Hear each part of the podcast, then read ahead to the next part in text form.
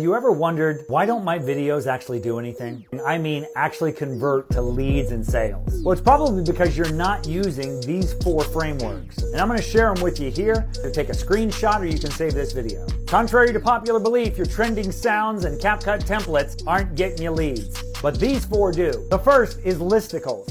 Listicles are grocery lists of things necessary to accomplish certain things. Second are mistakes, lessons you learned from mistakes you made. This allows you to connect with them because they realize you're a human being and you make mistakes. The third are how to videos. These are step by step tutorials that actually give people a massive quick win by showing them how to do it themselves. Last are stories and analogies. These can be testimonials of people you've helped, how you helped yourself, and you want to couch them as analogies that people can understand by comparing something they're familiar with to the thing you're trying to explain to them. So if you'll quit posting your dog, your kid, what you ate for dinner, where you're vacationing, you'll get a lot more leads by using these four frameworks. If you found this helpful, type in helpful in the comments or give me ideas for other content you'd like to see me make.